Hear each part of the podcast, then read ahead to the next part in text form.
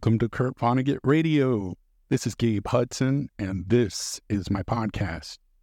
Today we have two very special announcements. Number one, my guest on the show is the iconic writer A.M. Homes. A.M. has been writing hero of mine for as long as I can remember. And I want to send a special shout out of thank you to Yvonne also, I want to mention that A.M. Homes' amazing new novel, The Unfolding, has just been published in paperback. And it's a deep dive into our recent past history to understand how we got to our present horror filled national landscape. I love this book and I encourage you to go check it out. In addition to that, we discuss in detail AM's iconic Barbie story, a real doll. This is the Barbie story that everybody needs to be reading and thinking about. And the second cool announcement that I have to make is today is my birthday. That's right. Happy birthday to me. And if you want to give me a birthday gift, all you have to do is go over to Kurt Vonnegut Radio on Substack and subscribe.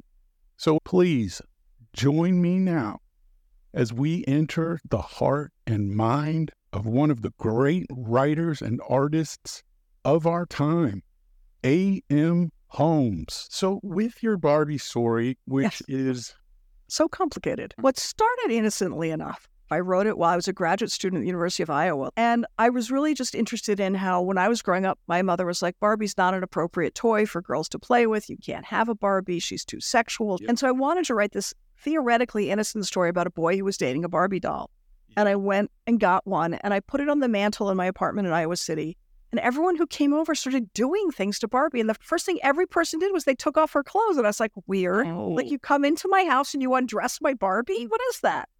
And then they would confess. So they would tell me things that either they had done to their Barbie or that their sibling had done to Barbie. And so it immediately became a much more complicated and darker story about men and women to sexuality to all this kind of stuff that's just under the surface. And then when I finished the story, I remember I first workshopped it not at Iowa, but I was at NYU for a while. And people said, Oh, this story is psychotic. And I was like, I'm oh, sorry, what? They go, yeah. It's psychotic. And I was like, I don't know what that means. And they're like, right. well, Barbie doesn't have a vagina, so it's not possible. Oh, too much information. like yeah, yeah. imagination people. Yeah, that was interesting to me that they were taking it so literally. And then we tried to get the story published, and Playboy wanted to publish it, and their lawyer said, "Oh no, we can't publish this." You know, Mattel is very litigious. Yeah. Mm. And so all these magazines wanted to run it, and all the lawyers were like, "Do not run it." And finally, this gay men's magazine called Christopher Street actually ran four of the stories from Safety of Objects which was a lot. It was like an AM Home special issue, but I'm sure it had to be their worst selling issue of all time because what gay men's magazine has a me on the cover? Like, hi. You're seeing, oh, this is a very explosive topic, mm-hmm. really makes people express themselves. What's funny and not funny is that throughout all of the things I've written, people always say, oh, you're trying to be shocking. And I'm like, nope. I'm trying to talk about the world we're living in. And if it comes across as shocking, it means to me that it hit a nerve. And right. that just means that I got it right. Because yeah. if you hit a nerve, that means there's something beneath that nerve that's already inflamed. So I think the Barbie thing was really a, an idea that was inflamed. What's fascinating because now Barbie has come full circle. She's 62 years old right. as a creation. And I would say, as socially, we are Barbie. The American woman is now Barbie. The American woman is pushed and pulled to extreme, right? And has all kinds of editing done to themselves. And the very thing that we rebelled against has been embraced. And so the question is how do women use their looks and their sexuality and also have a big career? People would be very upset with me for saying that, but there's no escaping the percentage of American women who are Barbie. And I think Barbie is us too. So it also means that Barbie became, for lack of a better word, human and flawed. She still has the same messed up feet and problems with her hair. Hasn't really realized her full potential yet. Well, she's getting there. How does she feel about the Dobbs decision? The Dobbs decision, people being anxious about what women might do with their freedom and the need to control that. Men have largely been more quiet than I would have thought. Have you been surprised by that? Or- Fundamentally, men are scared of women. They're scared of women's bodies. And yes, of course, it takes two to get pregnant, but they're like, oh, that happened. And it's always sort of, who, me? So I think that, yes, men need to speak up. Also, it's not like the decision to not have a child is an easy one, it's a huge one. And it comes with a lot of weight of its own. So women aren't just running around going, oh, I'm going to get an abortion. Let me just do that. Let's talk about the unfolding. I feel that you're doing something I wish more fiction writers would do, which is the great challenge of our time. How do we talk about this madness? The seminar I teach at Columbia, it's called Weird Fiction as a Political Tool. And it's just basically. I would love to see your reading list and syllabus for that class. I think it's interesting because theoretically we say, oh, the personal is the political. And I also teach a class in writing political fiction and trying to help people describe what that is from the most sort of intimate moments that can be within a relationship to the large scale, international, global screen. And I also am very interested, as one sees in the unfolding, in the domestic. And so this was a chance in this book to write big and small, large scale American political landscape and also American familial landscape and how that all evolves. I don't feel like that many people are doing that kind of thing. I always think of Don DeLillo and Philip Roth and uh, and yeah. Joan Didion, but I think my generation and under there's yeah, not that much of it, and I think it's really interesting and really difficult right now to think about how to do that. But I do think exploring one's own time with an eye towards the political is really important because the other thing too that we all forget is the art that comes out of any given period is really also how the period is remembered and how the period is studied. As a culture, we see more and more to have a kind of amnesia about what just even happened yesterday. Absolutely. And that's one of the things I'm always fixated on. Uh, American Amnesia. That's a book that we should write together. Because this takes place starting on the night Barack Obama wins the election. That into yes, 2008, 2009, so his first election. And then into him taking over the White House. That is an era that is so ripe with stuff. I think that the war that was going on during that time was a huge deal. As a former Marine, I was really obsessed with it, but the rest of America was not. That's the other yeah. thing is I don't think yeah. anyone thinks about that time period thinks there was a war. They're like, there wasn't a war. Right. With mass shootings, George mm-hmm. W. Absolutely. Uh, repealed the assault weapons ban. What were some of the challenges? Because I think your novel, in some ways, starts off as like a spy novel. There's malevolent things brewing under the surface yeah. that are hidden. And Barack Obama coming in to the White House being our first black president. The choice to set the novel, which is very much in some ways about how we got to January 6th, right? Right. Because the novel is really about how we got to now. Yep. And the choice to set it in this period between the election inauguration of 2008, they wanted to begin to illustrate how the racism and sexism that was always latent, obviously, and had never really gone away. But right. when Obama was elected, it also became much brighter and louder. I think older white men got yep. really scared. And so there absolutely is this sense of what is the underlying threat? And the question, too, is uh, and my editor in England said to me, these guys in your book are talking about the need to reclaim America and their investment in democracy. What are you talking about? And I said, because the word democracy right now means different things to different people. Right. Even just the word America. What is your America? And it's not a unified thing right now. And that is really scary and really dangerous. Just like the flag suddenly belongs to the far right. And how did they get the flag? Capture the flag. We want the flag back. It should so, belong to anybody. It is an endlessly fascinating topic to me. Yeah. What happened? What were those central forces? Is there any kind of film thing going on with this book? Because there should be, as I like to say. Be. There's not, and I don't understand it. We're in the strike now, but I would say when that strike is over, I got to get back on that because it's ridiculous. Was there any particular writers you were channeling with this book? I mean, to me, like the dialogue is this could be Elmore Leonard. You know, my background is a little bit from theater. That was yeah. where I started. Mostly comes from like a Harold Pinchery, Edward Albee, Yeah. Mamet, even very Mhm. clipped, always condensed. Right. I love DeLillo, that blend of history and fiction, and Philip Roth. And with DeLillo, I really love those early books. I admire the later palaces that he built, Underworld, End Zone. There was a little bit of more of a comic note there. You know, you're right. And that reminds me of Stanley Elkin and Saul Bellow and that whole world that did have a little bit more of the humor element. And Joseph Heller for me is a big one. The truth is, for me, it's it's a lot of male writers. How do you feel about that? I never really talk about this. It's a bummer to me the way in which books are sold to readers by gender. And, and even the, the unfolding, somebody said to me, Who do you think this book is for? And I couldn't decide if they meant, Who do you think will read it?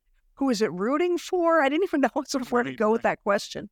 Grace Paley was my teacher, and she used to say, Women have always done men the favor of buying their books and reading them, and men have not returned that favor. I think for me in particular, that sucks because I don't write chick lit. I'm like, mm-hmm. guys, get my book. You'll like it. Yeah. I promise it won't give you girl cooties. Have you found over time guys have dug your work? From the very beginning, I used to get with safety of objects, I would get all these letters from like young male math students who I don't know what graduate degrees in math. I was really hot with th those guys. Yeah. But I would say the publishing industry and the way books are marketed and sold, and, and even when you look at the way reviews are assigned, it's genderized in a way that I just think like, why? I actually Yeah. think podcasting is the future for book communities. Because it's a conversation. And so it's much more in depth. I went through a whole very long phase of reading all about the Vietnam War. And I still think they were among the most brilliant books I ever read. And I think they really need to be read. And we all need to read that. We need to understand the variety of experiences. When I was growing up, and probably when you were growing up, people watched ABC, CBS, and NBC. And they watched the evening news and they got the local paper. And there was a kind of consensus. So I wouldn't even say an agreed upon point of view, but a consensus where people, okay, I can accept that. I can accept this narrative. And then the internet happened. So Right. when I wrote the book, there was the idea that the algorithm had at least 5,000 data points for each person. I would bet you that's 15 or 25,000 now, meaning they can slice each of us so thin. They know more about what we're going to need, how long we're going to live, what we ate yesterday, what shoes we're wearing, than we even know about ourselves. And that has changed the political landscape. So, on the one hand, it is the American dream, but also the American secret poisoning. But it's not even in your drinking water, it's actually just information. It's dots, dots and dashes and data. I don't think the average American or the average fiction writer is that aware of the impact that all of the information about us floating around has on our political system, including the fact that Obama was the first time that we really saw social media used to raise money. And now there is this incredible influx of what they call dark money. It's not even that dark anymore because you know that it's coming from Leonard Leo and it's not 10,000 anymore or 100,000, but it is billions of dollars. And billions of dollars buys you elections. That's Yeah. the, the, the unfortunate piece of it. We don't want to believe that because we want to believe we're really good, we're better than that. Yeah. But we're gullible. We're really naive too, in a beautiful way. I didn't feel that you were skewering people to the degree that they were just these tools for you Yeah. to make statements. There was empathy or compassion, even for the most reprehensible among them. That's al- that's always the way I am. I don't write to call out people. I'm writing about human behavior and this notion that we have in contemporary literature where people are like, am I supposed to like these characters? I think that is so new. I don't care. I'm not writing them for you to like them or not. I'm writing them for you to understand them and to think about how they make you feel and what they make you think about. And often to show people the interior world of someone who may be unfamiliar to them. The more I interact with people, I don't think it's easy for a lot of people to conceive or imagine what it might feel like to be somebody else. Absolutely. I have that all the time with my students, and they're like, I can only write about things that have happened to me. And what happened to the notion of walking a mile in someone's shoes? And I think we're at a very particular moment because, in theory, a lot of people say you shouldn't write about an experience that's not your own. And I think, how do we understand each other? How do we make sense of our world? If I was limited to only writing my experience, number one, I would have written two books and not 13 and I wouldn't like them because it's not interesting enough for me. I'm Right. fascinated by the thing that I am different from. I'm curious. I want to know how do people think? How do they feel? what compels them to do what they do. I Yeah, love the imagination. How has your pedagogy evolved as you've navigated this changing terrain? I think it is a really complicated time to be a student and a hard time to be a student because it feels very charged and there's a lot at stake and Right. nobody wants to get it wrong. And so what happens is then everybody either backs away or digs in, but either way, it's not great. So th- it's difficult. And I think that's the first thing to acknowledge. I always tell my students that being around me will be upsetting. So Interesting. Yeah, yeah, yeah. because that's we're supposed to avoid being upsetting and Right. it's not that i'm going to say something stupid it's that i'm going to be challenging and i am challenging and i want to be challenging and i want them to challenge me part of it i think always is in the classroom is building a community where people feel comfortable and, and let's try to work it out together and if somebody upsets you say something and if you don't feel able to say something then tell me and we'll try to figure it out i think the biggest thing right now is I look at a, a school like Princeton, which has just these kids who come from all over the world and they are so smart. But you don't Right. get into Princeton by living in your imagination. You get in because you're really good at these markers and you have enormous intellectual capacity. So I view my job as one where I am actually saying 10 years from now, we don't even know what the jobs will be. We have no idea what the world we'll live in is. Yes. So if you're going to be a leader in the future, you actually have to use your imagination. You have to be able to conceptualize that which does not exist. So I see what I'm teaching is use of the imagination that can be applied to whatever field. Most of these students are not going to be writers, which to me is part of what makes Princeton so special because I'm teaching economics and history and computer science students. Right. And we get to play and really learn to make something where there was nothing. And that to me is the work of the future. Yeah. Which is like the creation of the internet. Uh, And so if- I feel like if I can help them to be inventive, then I've done okay. Yeah. And the other piece of it, as we all know, is that the last few years have been especially hard on younger people because we've been around for a while and we've seen ups and downs and we have some context. And yes, was the pandemic thoroughly weird? It was the mm-hmm. weirdest thing ever. And did time turn into a liquid? Absolutely. But we have a little bit more resilience. And I would say that the younger people took it hard. And I think all the more classes like creative writing and, and arts classes are a way of, of finding language or expression of some of that experience. And it's really important. Let's talk a little bit about your um, script writing. Sure. And let's acknowledge the strike. It's a weird time for writers. So, what I'll tell you is that I've had this weird other life for probably 22 years where I've worked in film and te- I know, right? No one knows that. Where I've worked in film and television, not full time and not all the time, but, you know, pretty consistently, so much so that I have a pension and all that. And I sit on the council. I'm an elected member of the Writers Guild. And so it's been really interesting to be part of a labor union and to think about the differences in pay and the money that studios and networks make. And the writer is the least expensive thing, and yet it is the thing that is going to get pinched the hardest right now. Years ago, I did screenplay for the film of my first book, Jack, Okay. for Showtime, and then went on and I worked on the TV show The L Word. And all my friends said to me, What makes you think you can go write a TV show? And I thought, What makes you think I can sit up all day and have a job? Part of the L word. That was a major cultural phenomenon. And I think that that also brought Ian Carson onto the mainstream. One of the funny things about me working on the L Word, I was like, okay, we need more men. So we brought in the psychiatrist Mark Epstein, who's the Buddhist psychiatrist on the show. Yeah. Wally Shawn wanted to be on the show.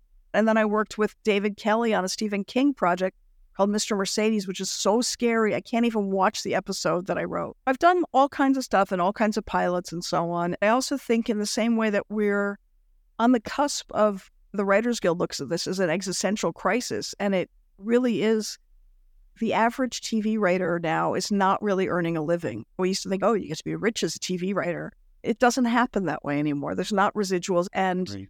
In the end, the entertainment companies really don't care about the quality of the entertainment. I look at when the film industry has gone through sort of several iterations of this. It was always for me a moment when more independent film would spring up. And then people will make things that will go on the internet. But the idea of working in film and television is going to be different going forward and the money is lower. Why is that? Why do we have to go back and actually have a rollback So screenwriters are actually getting paid less than they used to get paid, which is like ridiculous. It's not like things cost less.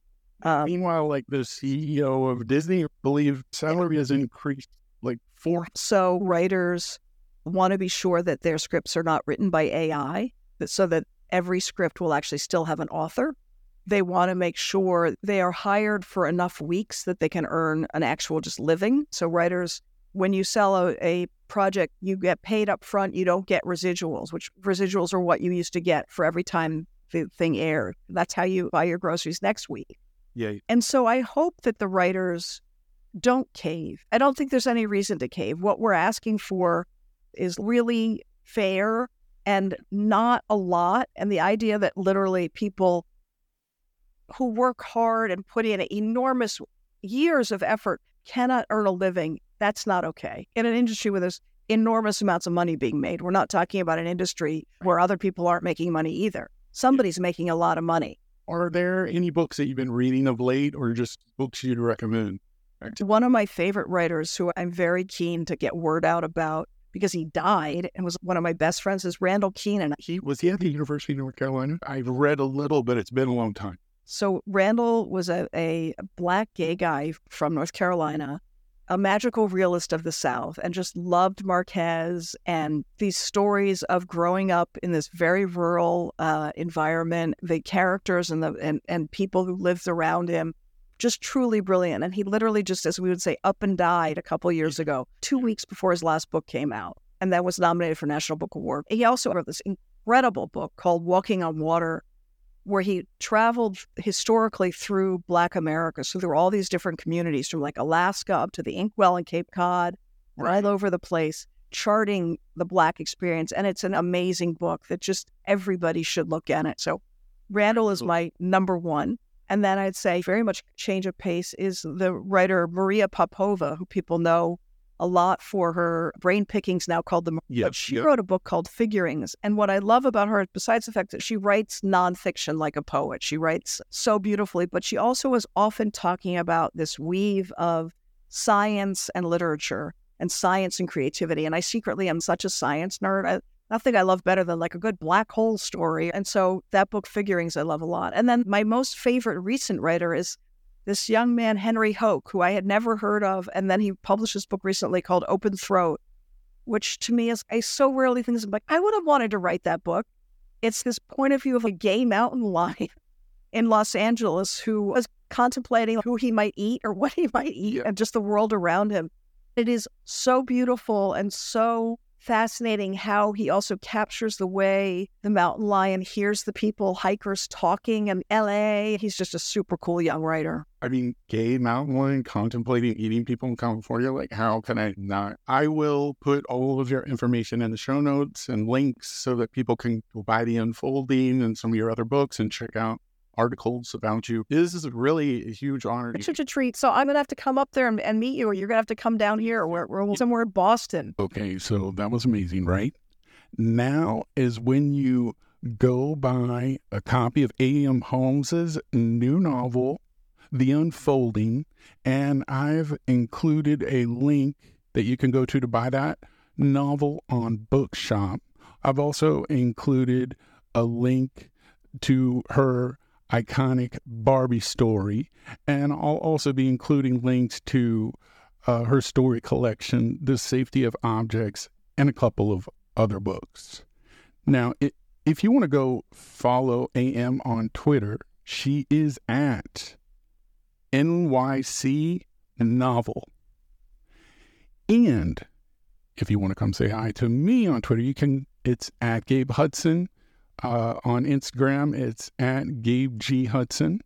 And if you want to go subscribe to the podcast and newsletter over on Substack, that would be a terrific birthday gift.